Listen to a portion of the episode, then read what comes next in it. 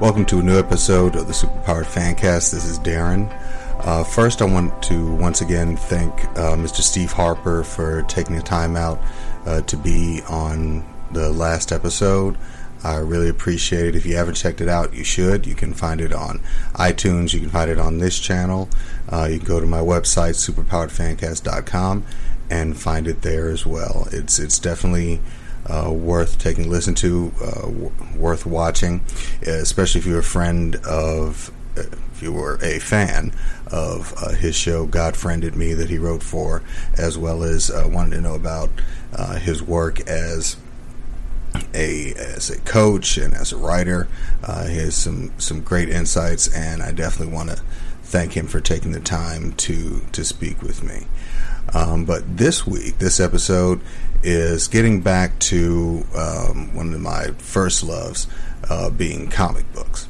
Now, like many of you who follow the the podcast or read the reviews on the website, I'm a huge fan of comic books, and I've loved them since I was a kid, and always looked forward to purchasing new books featuring my favorite characters.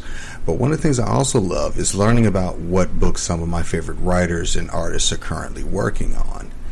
Now, with the current health situation gripping the world, the comic book industry has taken a pretty big hit recently, uh, resulting in new books not being released and leaving many of the great stories that I've been enjoying in limbo while I and, and many others uh, wait for their inevitable and triumphant return. Now, while I've been waiting to continue the adventures of these characters, I decided to reach out to some of the writers who craft these stories in order to satiate my personal need for more information. Now, I'm grateful that many of them responded with quotes about what I and other fans can look forward to when those stories return. So, here are a few of the responses I received and for some of the stories that I enjoy, and I'll just go from there. Now, the first one story I want to talk about is uh, Bitter Root from Image Comics. Now, the Image Comics series is about the Sangerye family and their monster hunting adventures. Uh, and it's one of the most original and entertaining books currently available. Now, the story pits an African American family against the forces of the supernatural during the Harlem Renaissance of the 1920s. Now, the last issue saw the family fighting to save one of their own from an infection, uh, slowly transforming him as a new threat looms. Now, David F. Walker, who is the co writer of the series, he told me, now, as things were just starting to happen with COVID 19, we were getting ready to go to press on Bitter Root number 8. Number 9 was wrapping up production, and Chuck and I, uh, just Chuck Brown, were finishing the script for number 10 which would be the end of the second story arc. Now, since that time, the pause button has been hit on many aspects of the comic industry, including printing and distribution. Now, none of this changes the content of issues number 8 and number 9. As a team, we have discussed the ending for number 10 and have come to the conclusion that it needs to be reworked. We're still committed to ending this arc in a way that is consistent with the story we've told so far, but at the same time, we want to leave the readers feeling a little more hopeful than what we were originally working towards. Now, to put it in broader terms, we need to make the end of number 10 less like Empire Strikes Back without making it more like Return of the Jedi. So, definitely shots fired on that one. Um, now I'm looking forward to the to the next issue, which is Bitter Root number eight, and it's going to be released uh, from Image Comics on June 10th. Now the next story I want to talk about is Aquaman from DC Comics. Now DC Comics King of Atlantis has been navigating some rough seas lately in this series, and the cliffhanger that issue number 58 left me with uh, continues to fuel speculation of what will happen to Arthur uh, when the series returns. Now, with Mera in charge of Atlantis, Arthur's returned to Amnesty Bay to make a life for himself and settle in some new friends he's met along the way. Now, unfortunately, like with any comic book story, old enemies and the politics of Atlantis continue to get in the way of his peace, and he and Mera are struggling to maintain their relationship amid the demands of the crown. Now, when Black Manta levels an assault on Amnesty, and this was uh, during the uh, Year of the Villain uh, story arc.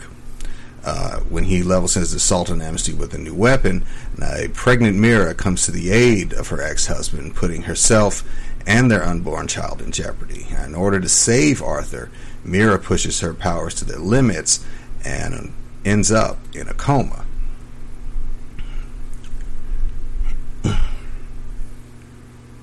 Now, with the stability of Atlantis in peril and Arthur getting a crash course in fatherhood, an unwelcome return threatens both the sleeping Mera and the child she and Aquaman share. Now, with a story this engaging and brilliantly paced, I reached out to writer Kelly Sue DeConnick to ask her what readers can expect when the series returns. And she responded by telling me, as for what readers can expect, oh, nothing short of conspiracies brought to light, new relationships, old relationships taking new forms, bad blood in the water, new blood in the water, a surprise wedding or two, betrayals, and hints of sweeping changes to come. Basically, everything you ever wanted in an Aquaman comic. Now I just have to write it. Well, I'm definitely looking forward to that. And the next issue of Aquaman, which should be Aquaman number 59, is going to be released May 27th. So the next comic I want to talk about is uh, Black Panther and the Agents of Wakanda from Marvel Comics. Now, I recently interviewed uh, writer Jim Zub on the podcast, and we talked about this series. And the series follows a clandestine group of operatives led by T'Challa who operate behind the scenes and interv- intervene in missions Panther keeps the Avengers away from. Now, this team includes an eclectic roster, including Mockingbird, Ka-Zar, Gorilla Man, Wasp, Okoye, and others. Now, the current storyline finds the team fighting against an army of dragons that has descended on Avengers Mountain in an attempt to locate and destroy Fin Fang Foom. And the agents of Wakanda are all that stand in the way, with the Avengers out of the picture. Now, Jim Zub promises that the team will get right back in the action when the series returns teasing teasing an invasion. According to uh, to Mr. Zub, Black Panther's Agents of Wakanda formed the front line against an alien invasion rampaging across Earth, but the enemy's powers are vast and unknown. Weapons, psychic spirits, ancient magic.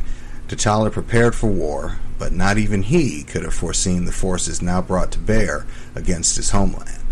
If the great vibranium mound is lost to these invaders, our planet will follow. So it looks like there's going to be a, an invasion of Wakanda coming up soon. And but the next uh, issue, Black Panther and the Agents of Wakanda number eight, uh, will be released July 8th. Now, Jim Zub is also the writer for Conan the Barbarian. Now, after taking over the title from uh, Jason Aaron, he plunged the uh, Cimmerian into a new land and a new adventure. See, Conan finds himself in an unknown land in the midst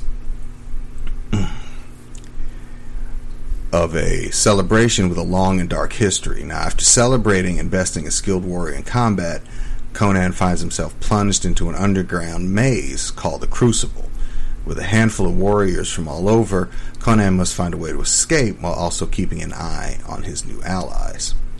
After escaping one deadly trap after another, a murder will shake the party and place Conan as the likely suspect.